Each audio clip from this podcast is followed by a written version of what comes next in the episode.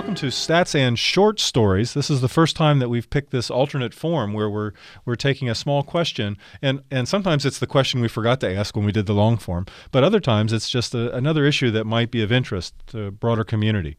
Um, I'm John Bailer from the Department of Statistics at Miami University, and I'm I'm here with with colleague Richard Campbell, who's the chair of the Department of Media, Journalism, and Film, and uh, colleague and moderator Rosemary Pennington, and special guest Michael Kabbaz, who is uh, the guru of enrollment management at Miami University.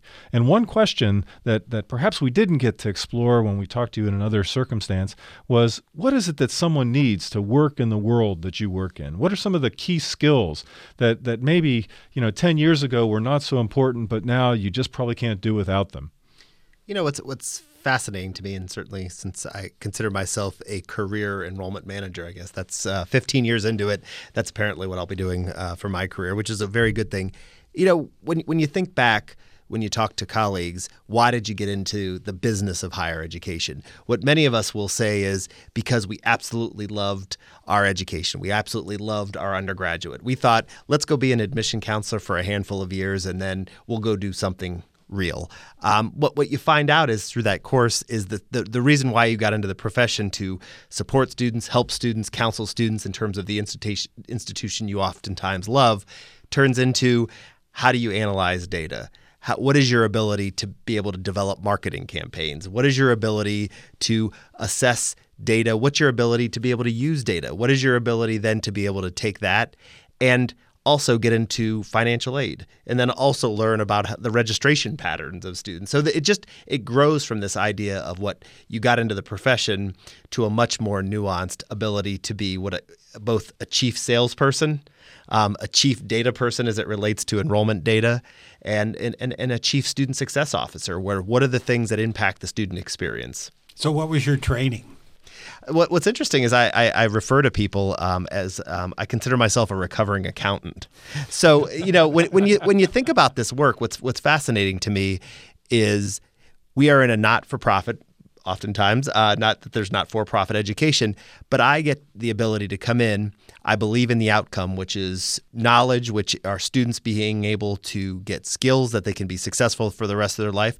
And I get to be on the business side of that not for profit. So, very much what's interesting is a lot of people say, Well, you're an accountant by trade. And I said, Yeah, but every day I use those analytical skills. And, you know, what's interesting is you're seeing a lot more people from marketing backgrounds get into this work.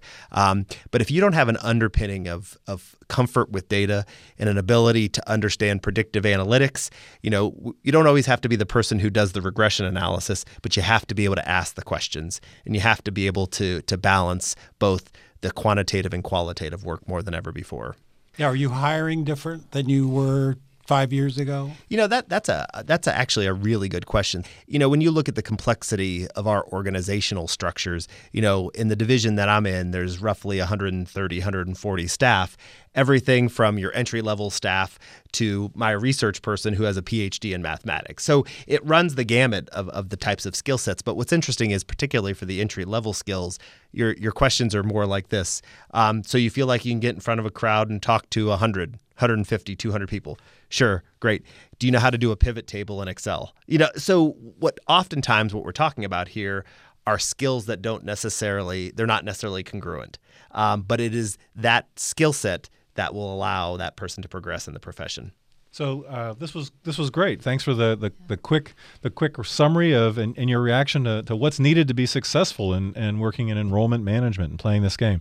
Um, I'm John Bailer from the uh, Department of Statistics at Miami University, joined with Richard Campbell from the Department of Media, Journalism, and Film, as well as Rosemary Pennington. And um, our special guest was Michael Kabbaz. Michael, it's a pleasure. Thanks again for doing this with us. Thank you.